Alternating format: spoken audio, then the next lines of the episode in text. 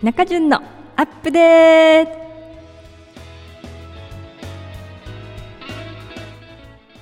皆さんこんにちは。中潤のアップデート。パーソナリティの中潤こと中井純子です。私は夢の種放送局のある大阪門真で生まれ40歳を過ぎて自分の可能性に挑戦してみたいと専業主婦からセミナー講師となり今活動しております。この番組は聞いていただいた方がより新しいものを取り入れていただき元気になる。どんどんアップデートしていただきたい。また夢を叶えていらっしゃるゲストをお迎えしてアップデートのコツゲストの夢を伺う番組です。さて今回の中順のアップデートですが令和になって早起きをしております、まあ、それがずっと継続できております。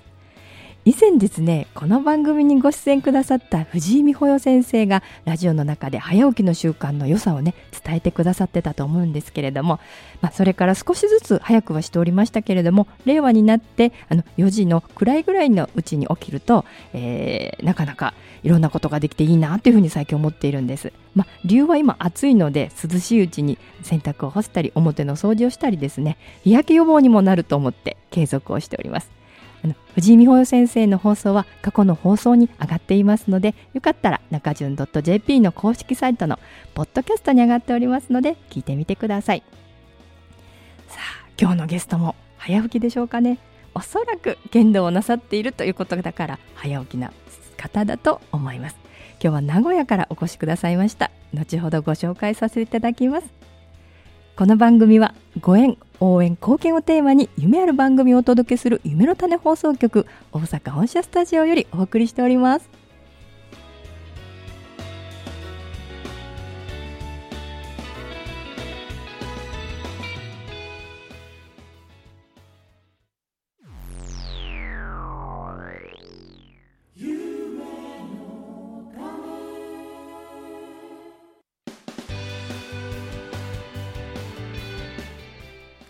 ゲストをご紹介させていただきます。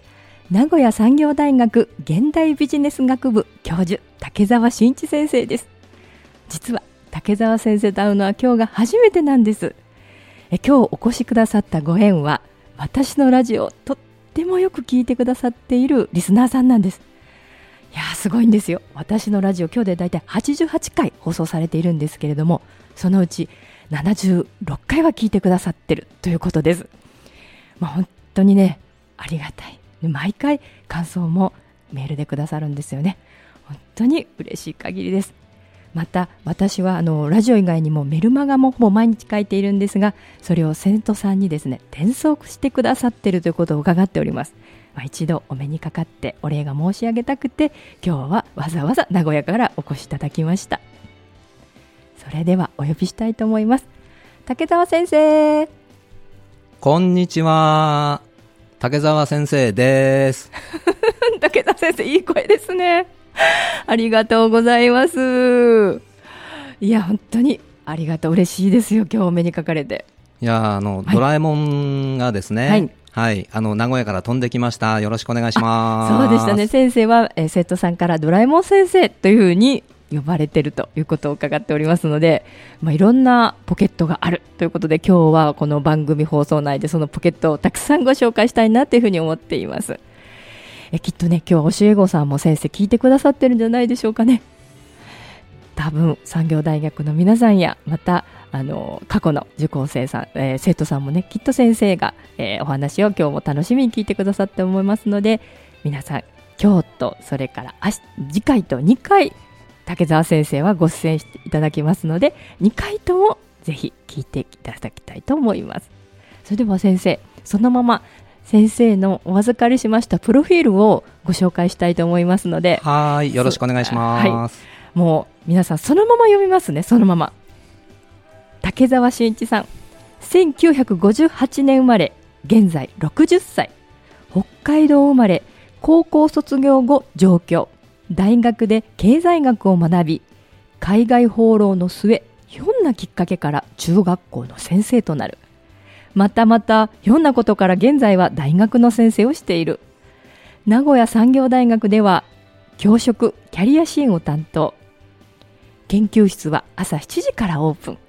朝活にてゼミの学生の就活相談卒論の相談を受けています。夜も8時まで学校にいる間は個別支援がびっちり入っています。特に就活相談は予約をしていただければゼミ以外の学生でも誰でも行います。支援した学生はすごいですよ。5000人にもなります。NG ワードはダイエット。すいません、先生、読んじゃった。NG ワードああ、言われてしまいましたね。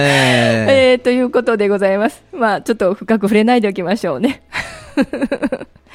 えー、先生、すごいですね。いろんなことを、プロフィールだけでもいっぱい触りたいところがあるんですけども、まずはその、ひょんなきっかけから中学校の先生あのプロフィールでひょんなきっかけっていうプロフィール紹介したのは 初めてなんですけれども、どんなきっかけでそのひょんなきっかけから中学校の先生になられたんですか、えー、教員になっちゃったのはですね、はい、まあ、学生結婚したですねうちの奥さんがたまたま先に小学校の先生になっちゃったんですね。大学時代ですね。そうなんですよ、はい、それで自分の進路がなかなか決まらなくて、はい、でなんかこう引きずられるままに、うん、じゃあまあ、私、千葉県だったわけですけど、はい、その千葉県の中学校の先生受けてみようかなっていう感じで受けたら当時はまあまだ結構採用があったので、はい、私みたいなものでも受かっちゃったんですよね。いやそんなことはね、えー、先生が受かった、まあ、それがあのひょんなきっかけっていう感じですね。奥様のおかげということですかね。もう頭上がらないですね。はい、そこから先生のまあ教師生活40年と言っていいんでしょうかね、40年ぐらいが始まるわけなんですかね。そうですね、40年にも大体なりますね。ねはい、ね。先生はそこから中学校、大学の先生っていうふうに行かれるんですけど、お母奥様は今も中学校の先生？いや、今、あの小学校で勤めてます。そうなんですか。はい、はい、はい。でまたこのプロフィールを見るとまたまたひょんなことから現在は大学の先生ということですがそのまたまたひょんなこととは何でしょうか？いやこれですね、えー、あの中学校の教師をずっとしていて、はい、まあ、教え子がいっぱいいるわけですね、はい、まあ、あの学級担任した子とかですね、うん、まあ、いろんな関わりがあった、まあ、部活動の子とかですね、はい、それで卒業してしばらく経つと連絡があるんですよ。うん、あそうですね。卒業する先生みたいな感じでね。えー、はい、でいつもですね決まった連絡があって、先生履歴書書けないんですよ大学でなかなか教えてくれないんですよっていうのはそういうなんかそういう訴えみたいなのがたくさんありましてね。あじゃあ訪ねてくるときは悩み事を持ったそういうあの履歴書が書けないっていうことで会いに来る方が、はい。ま結局緊急報告っていうか先生に頼りに来てらっしゃる感じなのそうなんですね、ええ、学生さんはね、え、持ってるものはたくさんあるんですよ、いろんなことしてるんですね、はい、でもそれをまあ、300字とか400字とかですね、うん、履歴書に自分の紹介を書くんですけれども、はいそれを本当だったら、大学の方できちんと指導してやってくださればいいんですけれども、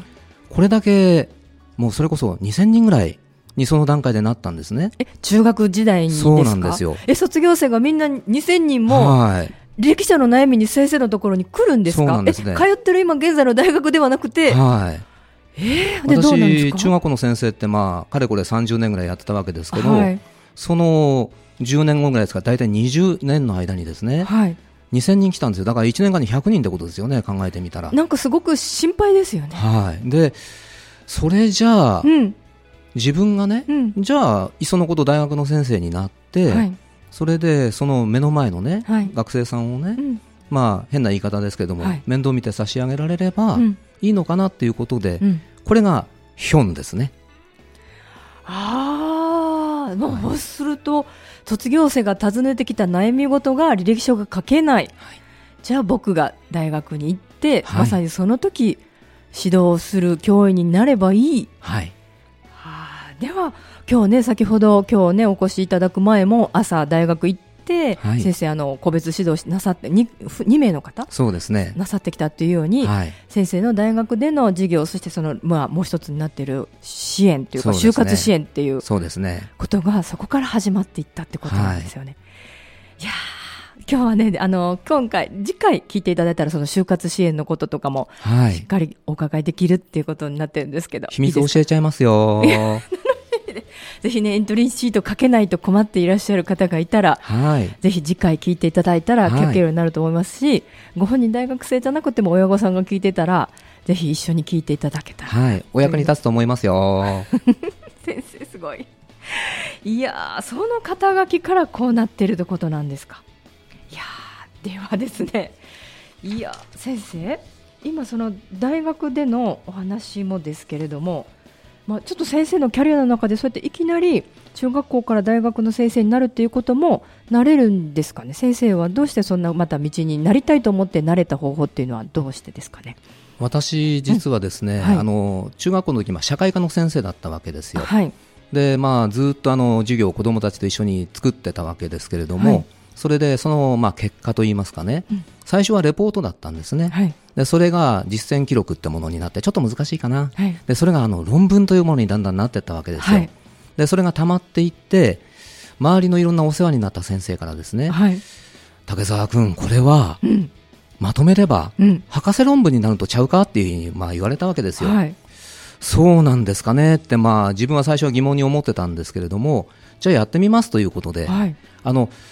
大学で例えば博士号を取るとするとですね、はい、あの何年か博士課程っていうのに行かないといけないんですけど、私ずがずっと中学校の先生してましたからそうですね。30年やってて大学の先生ってなぜだろうってね、えー、簡単にいけないですよね。それで論文一発審査ってあるというのが道が分かりまして、はい、やってみたらですね、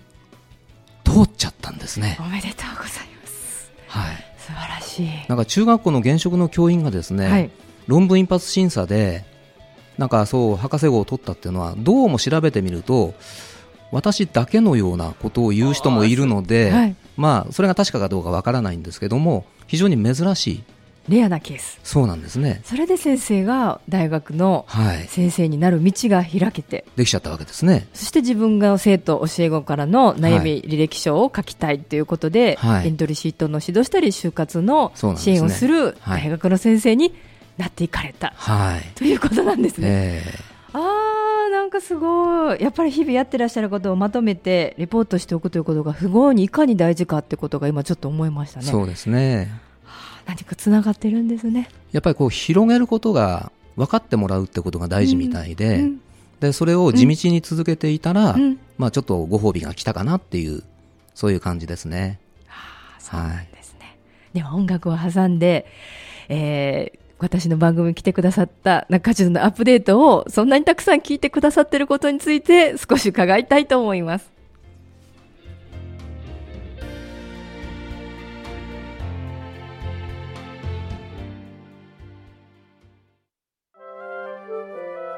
夢の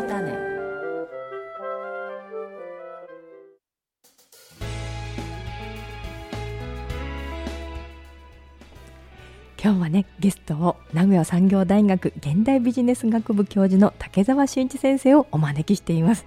まあ、ここに来てくださっている理由の一つにその私の中順のアップデートをもう本当88放送のうち76聞いてくださってるというもう本当に超ヘビーユーなリスナーさんと言ったらいいんでしょうかね 本当に大変失礼な何と表現したか分からないもう本当に嬉しさと感謝しかないんですけど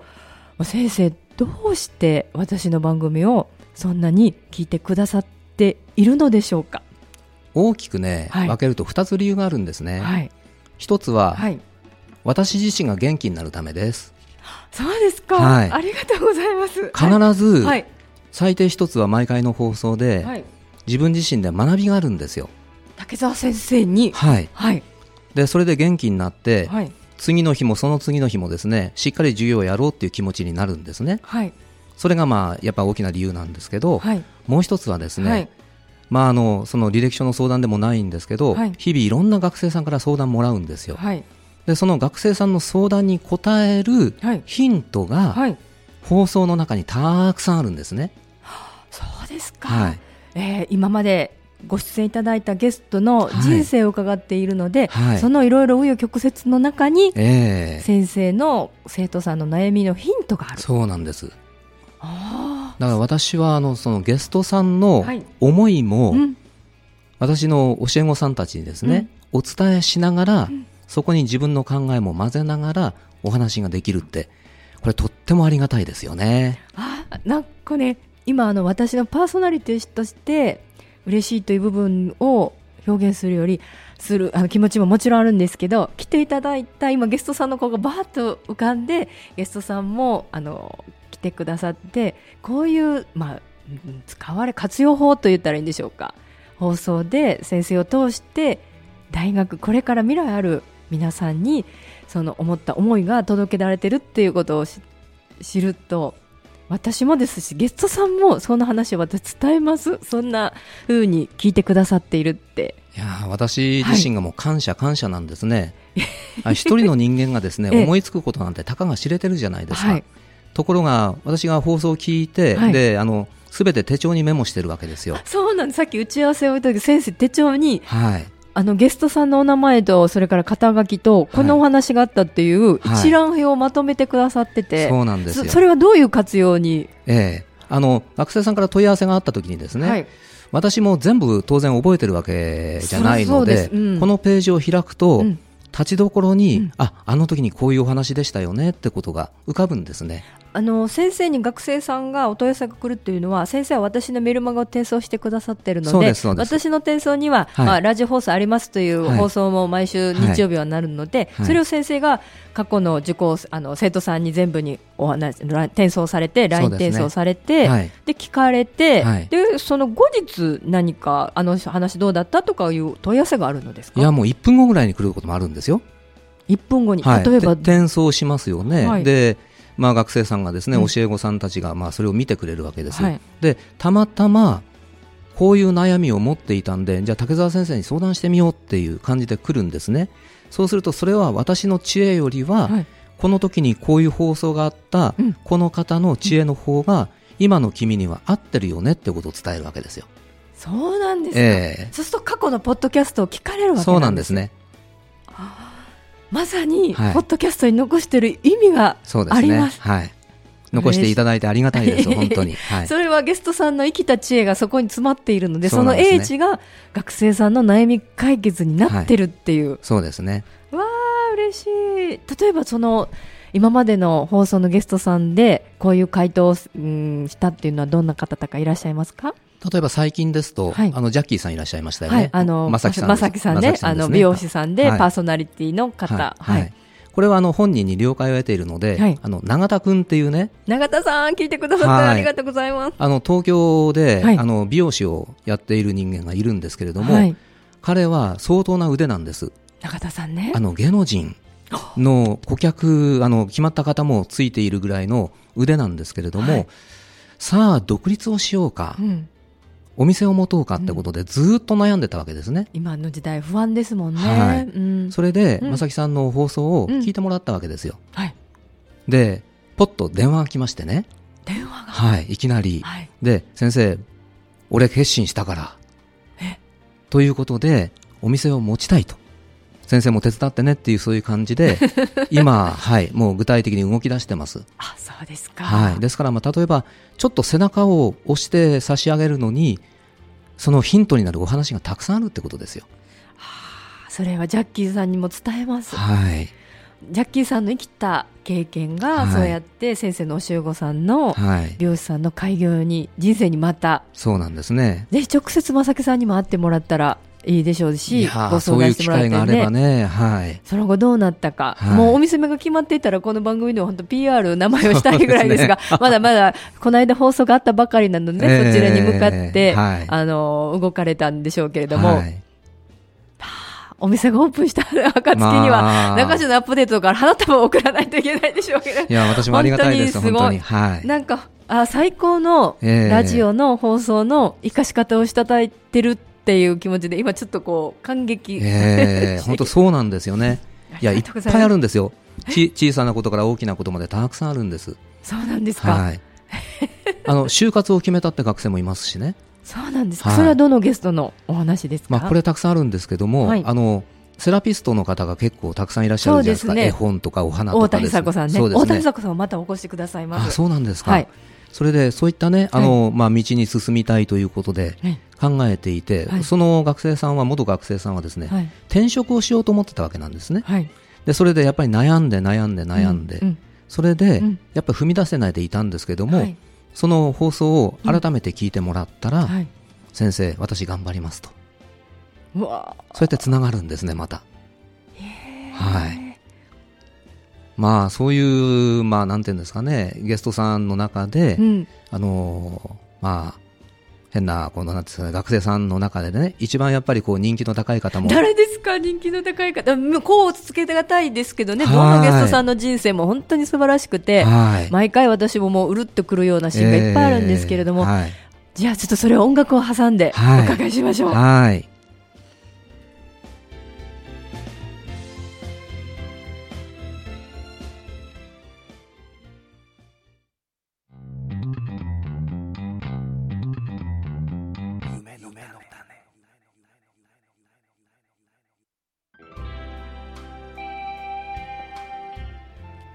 ゲストはですね名古屋産業大学現代ビジネス学部教授竹澤真一先生です、はい、私の番組をとても聞いてくださっているという方ではい、で学生さんにも転送されていただいてて学生さんから反響がとってもあったという方を今から聞くんですけど、はい、先生どなたなんですか？泉エデンちゃんなんですよ。いやうちの番組最年少のゲストです。そうなんですね。高校2年生のエデンちゃん、はい、どういった反響があったんですかね？あの勇気っていうんですかね。勇気。踏み出す力っていうんですかね、はい、あのイスラエルに、はい、一人でね、留学を、はい、留学とかも進学という形ですかね。そうですね。でこれは、うん、あの自分のその、まあ、今、教え子さんは一番下の年齢が今、もう大学生にみんななっちゃってるわけですけれども、はい、えー、ご自身のですね、うん、その弟さんや妹さんで、うん、例えば高校でつまずいている学生さんとかね、はい、実際いるんですね。でそれで、うん。でまあ、あのずっと引きこもってしまっているような学生さんが、はいうん、そのエデンちゃんの放送を聞いたんですよ、はい、そしたら、うん、久しぶりに部屋から出てきてで通信制の高校に行きたいと、はい、で自分は学び直しをしたいと。同じ年代の人間がここまで思い切れるようなことがあるんだから自分でもできるんじゃないかなっていうことで思い直して頑張り始めたっていうのが2件。1件だけじゃなくて2件も、はい、入りました。なんかすごい嬉しいです。はい。だそういうね、あの、エデンちゃんって、はい、まあ、私はお会いしたことはないですけれど、はい、まあ、なんていうんですかね、エネルギーの塊っていうんですかね、あの、自分の可能性を自分で広げる、あの、多くの若い人たち、私、毎日のように会ってますけど、意外と自分の可能性に蓋をしてしまっている学生さんが多くて、で私はその履歴書とかそういったことでですね可能性を広げようと思ってずっと接してるんですけど、うんはい、そのエネルギーをですね多分声を聞き取ってその様子を考えて思い浮かべて自分で自分の背中を押したんじゃないですかね。あのー、とってもなんかもう、えー、言葉にならない嬉しさなんですけど放送金のリスナーの皆さんはそのエデンちゃんっていう方は小学校6年生卒業して中学と同時に、えー、お父様が離婚なさってお父様がイスラエルにいるということで行ってもう言葉に英語もイスラエルのヘブライ語も喋れないのに行ってでそこで、えーと、公立の中学に入って揉まれながらその中で格闘しながらインターナショナルの高校に受かってえー、その格闘のことをこの場でお話をくださって本当に誰も知らないところでアプリを持ってねそれで通訳をしながら行ったっていうお話なんかも聞いたんですけど。過去の放送の方にエデンちゃんのお話も中順 .jp の方のポッドキャストに上がっているので、はい、ぜひご興味ある方はこの竹澤先生の後にまた聞いてみていただけたらと思います。お願いしますね。あの竹澤先生いい報告が報告がありまして、はい、エデンちゃんは実は来月のゲストなんです。ええー？ですからい、ちょうど1年に1回、えー、ちょうどこの放送局の下の美容室がお母様の経営する美容室なので、帰国なさるんですよ、えー、で。そのタイミングを見て、この1年間のアップデートを伺おうと思ってますので、ぜひね、あの、ポッドキャストもそうですし、武田先生の放送の後の、はい、8月放送はエレンちゃんになっていますので、みんな聞こうね。どのようになっていかれてるかっていう話の続きを、はい、まあ、私の番組を通して収録を残してエレンちゃんの人生を収録していきたいなっていうのも私の今の、ね、夢でもあるのでぜひはい、機会があれば直接お会いしたいですね。そうですね。はい。はい、ありがとうございます。では音楽を挟んでまたエンディングの方に行きたいと思います。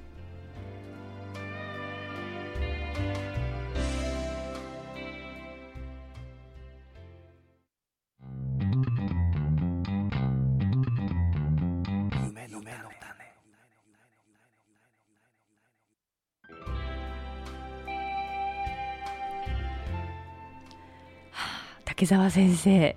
あのラジオをね聞いてくださってるというのは感想をいただくので分かりましたけれどもそうやって転送されたり学生さんのアドバイスにこの放送いいんじゃないっていう活用をしてくださってるとはもう夢にも思わなくてそして実際にそのことで美容室をねあのやってみようとか引きこもりの方が2名あのまた通信制に通ってみようと思われたり、まあ、そういうことを伺って何でしょうパーソナリティ冥利に尽きると言いますか番組を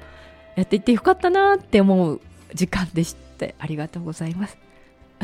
とんでもないですね。あのだってこの放送局夢の種でしょ？はい。そうですね。夢ですよね。そうですね。まさに夢が、えー、そうやって先生のシェアを通してつながってるっていうことなんですよね。はい、まあ、竹澤先生自身はな気になるリスナーさんとかはあパーソナルゲストさんとかいらっしゃったんですか？やはり達也先生ですかね。マイブレスの。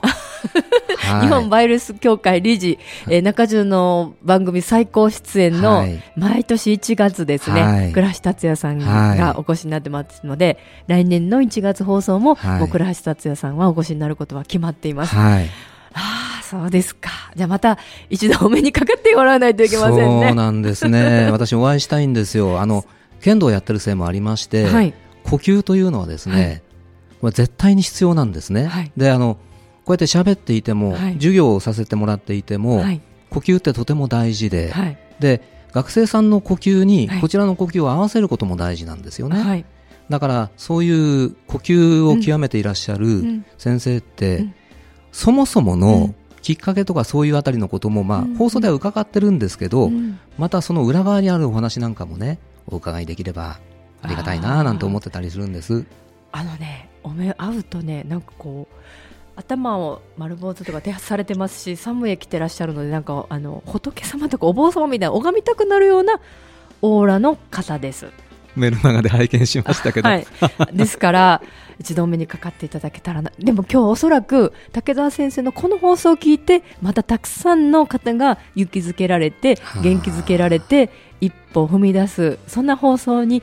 ったんじゃないかなって中島は思います。そうしていただけると助かりますね。はい、あの竹澤先生に感想今日の放送を聞いた感想とかそれから竹澤先生の、まあ、やってらっしゃるあの公式あのホームページホームページっていうのは南業は産業大学の中のこの指とらっていうところに、はい、毎日先生ね、はい、あのブログをアップされていますので、はい、そちらをご覧になったりしていただきたいと思うんですけど、えー、先生に、えーと、とメールをする場合はどうしたらいいでしょうかね？あの名古屋産業大学のホームページ見ていただきますと、はい、あの研究室っていうのがすぐ分かりますので、はい、そこにあの S ハイフン竹沢で始まる、はい、あのアドレスがありますので、ご遠慮なく、どんどんあの、はい、あの何か気になったことでも、それこそあの就活のことでも何でも結構ですので、メールをい。ただければ、私あの毎日20や30のメールをずっとあのいただいていてですね、それであの返事は必ずあのお出ししますので、はい、あのそこのアドレスにですね、はい、はい、送っていただければ。わかりました、はい、では皆さん、名古屋産業大学の先生の教員、研究室紹介ページの竹澤先生のコーナーを見ていただいて、はい、その下の方にメールアドレスがありますので、そこに今日の感想とか、就活生の相談とかなさってください。では先生、次回は、なんとその就活相談5000人以上行っていらっしゃる竹澤先生ならではのそのエントリーシートのすぐに書ける秘密っていうのを教えてくださる。はい。ということで教えちゃいますよ。これ聞いていただければ、はい、すぐに書けるようになりますよ。そうですね。ですから皆さん、